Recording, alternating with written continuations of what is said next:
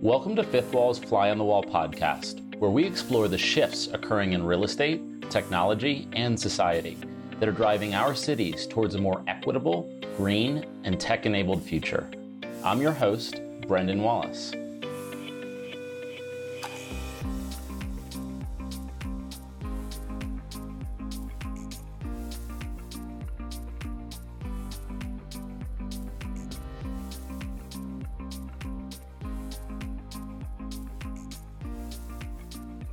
In this episode of Fly on the Wall, I am joined by Angela Johnson, a partner at Fifth Wall. Angela has no shortage of real estate experience as she became a landlord and personal investor shortly after college. We discuss her passion for real estate, the emergence of prop tech from her perspective, and how capital allocators can hedge their bets through technology. Enjoy the episode.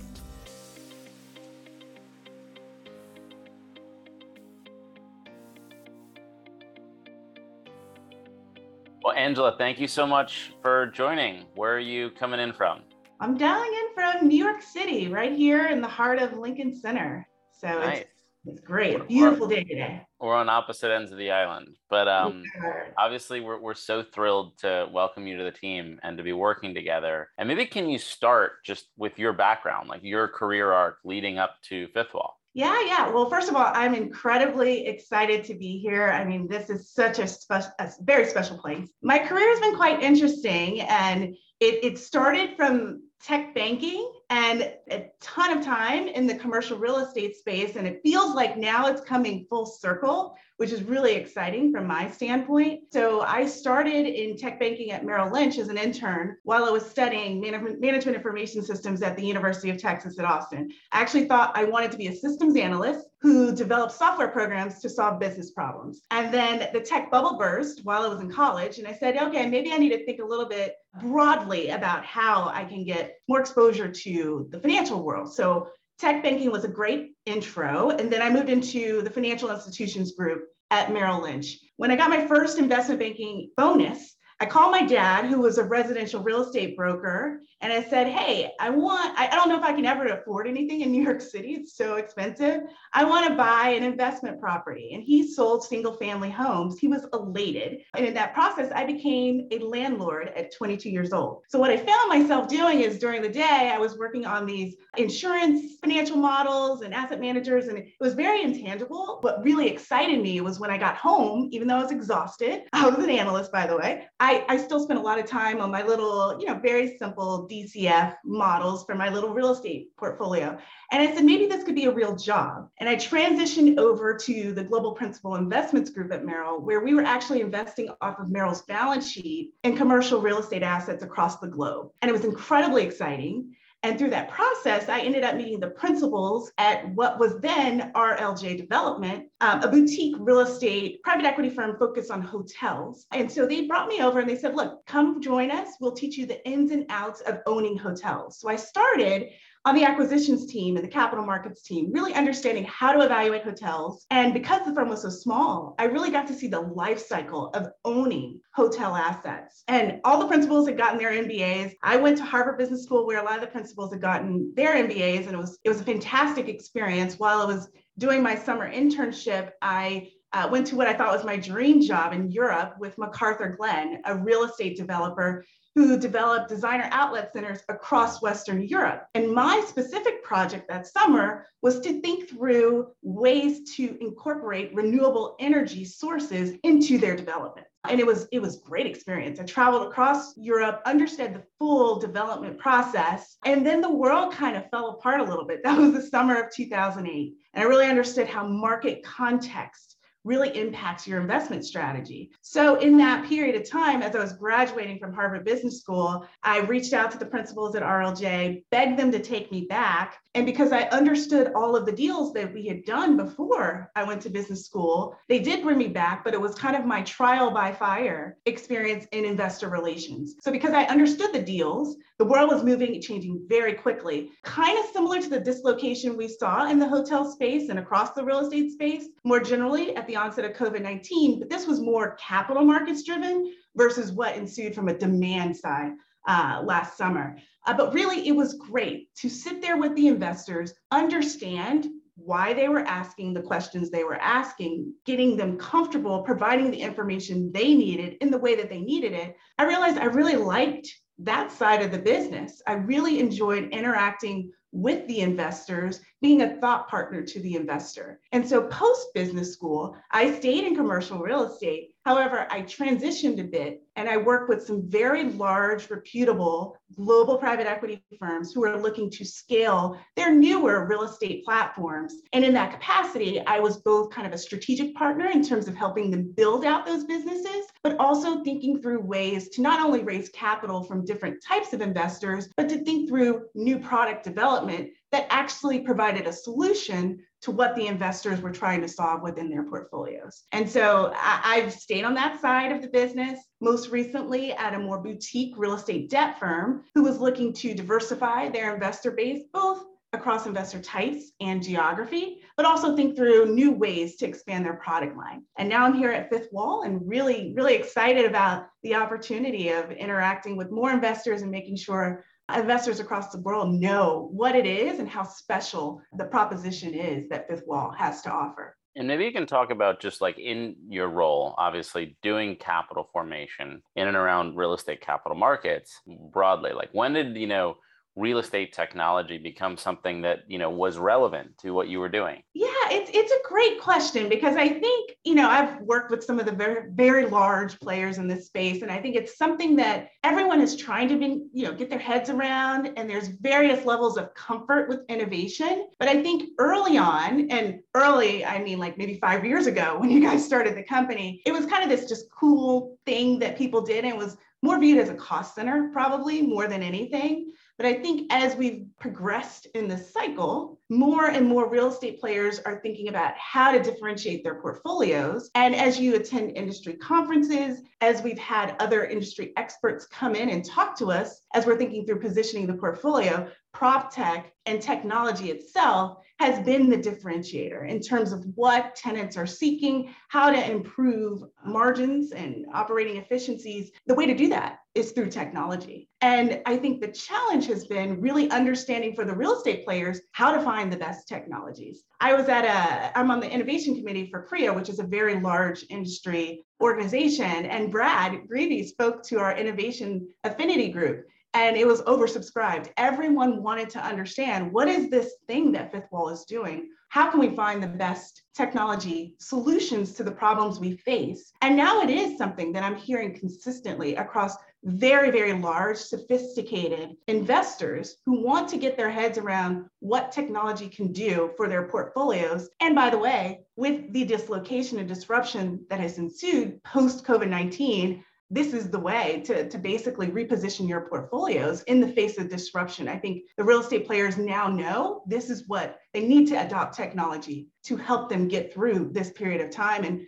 make their portfolios quite resilient as the market dynamics continue to change in the future. And what's interesting, obviously, is that you know, as Fifth Wall has grown, we've you know grown from seven strategic LPs in our first fund to now over seventy strategic LPs from fifteen different countries and every major asset class of you know the real estate sector. And I think what what we haven't seen yet is the major allocators to those real estate organizations, to those REITs and public or private real estate companies, also make their own internal allocations to to prop tech. But I think we're probably at the beginning of a cycle where you know real estate technology and prop tech becomes an increasingly important part for allocating to broadly all real estate capital markets for any allocator. Mm-hmm. How do you think they should be thinking about that, right? Because what, what's always challenging is, you know, for any investor who's used to investing in brick and mortar buildings and you know real estate companies investing in venture capital and investing in technology is quite foreign how do you think they should make that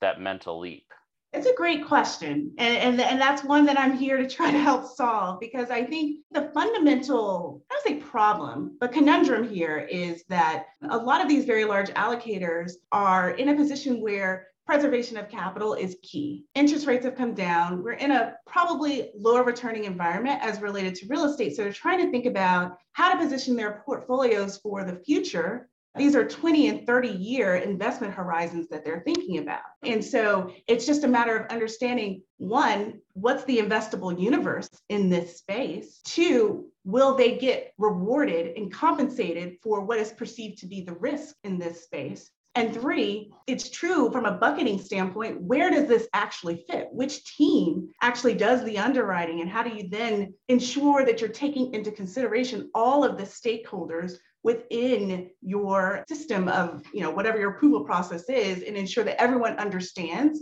what we are pursuing within the context of prop tech and so i think that eventually there should be a pure allocation to prop tech initially it's probably going to sit somewhere in between your growth private equity, your venture capital, or likely in many cases within your real estate bucket. I think it really depends on the institution. But as you're thinking about your resiliency of your portfolio, this is the wave of the future. This is the way that your portfolios are going to be able to weather any additional market you know dynamics and conditions that that, that, that, materialize, any kind of disruptions that materialize, whether it be something similar to another health pandemic, whether that be climate change, there's a lot of uncertainty out there, but technology can actually provide solutions to address these concerns. And I think it's imperative that many of these capital allocators actually understand and are educated about what it is that prop tech can provide for their portfolios and what exposure to prop tech can provide in terms of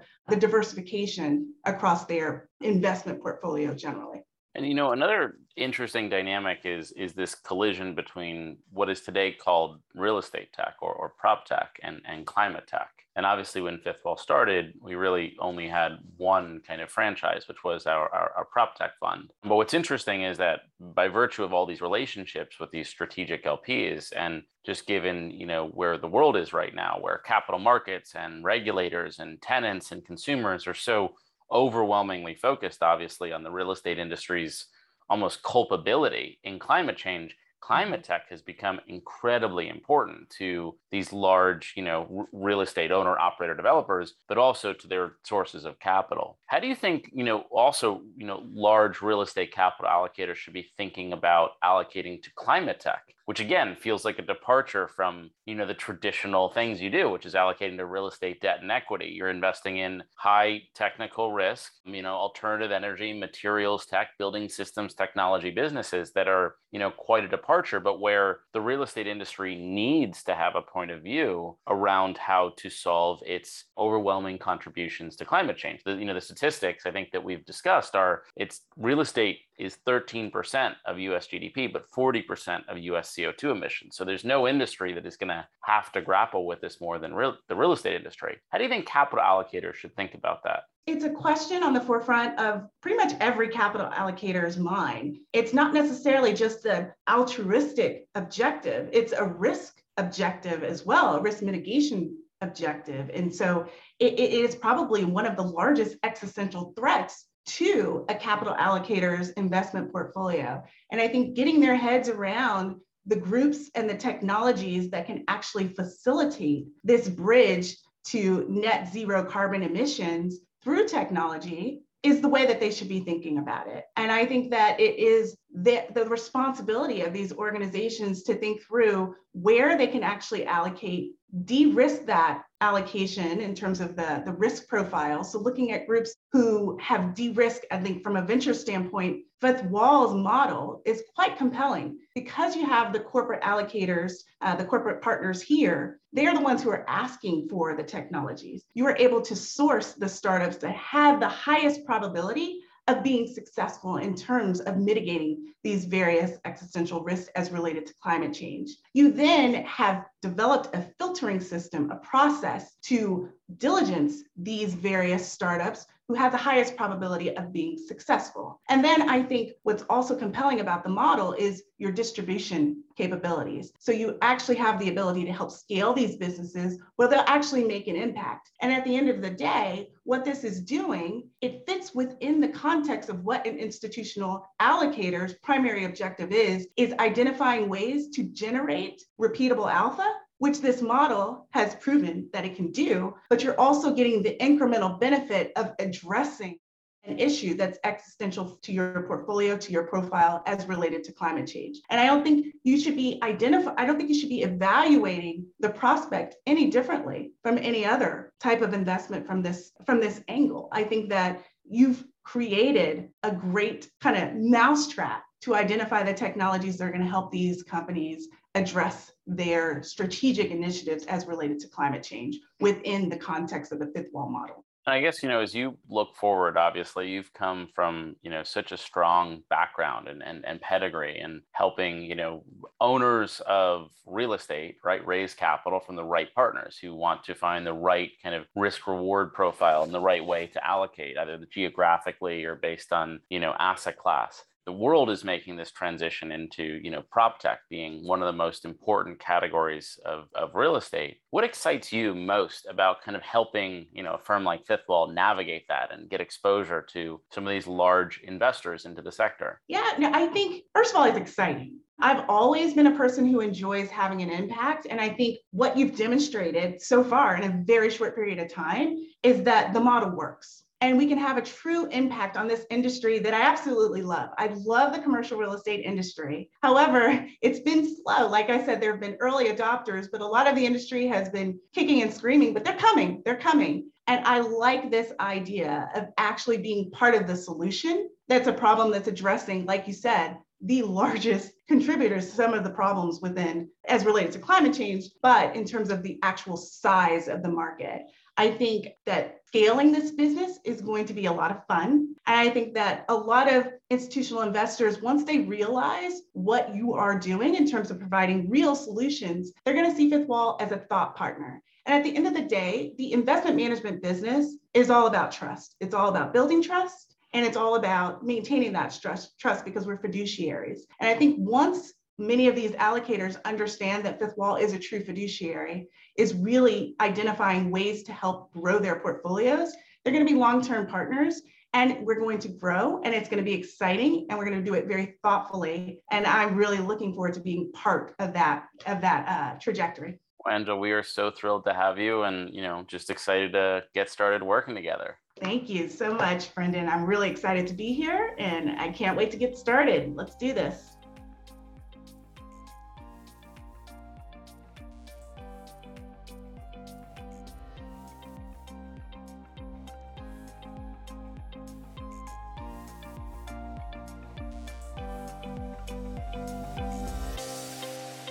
Thanks for listening to this episode of Fly on the Wall. All of these episodes and more are available on our YouTube channel.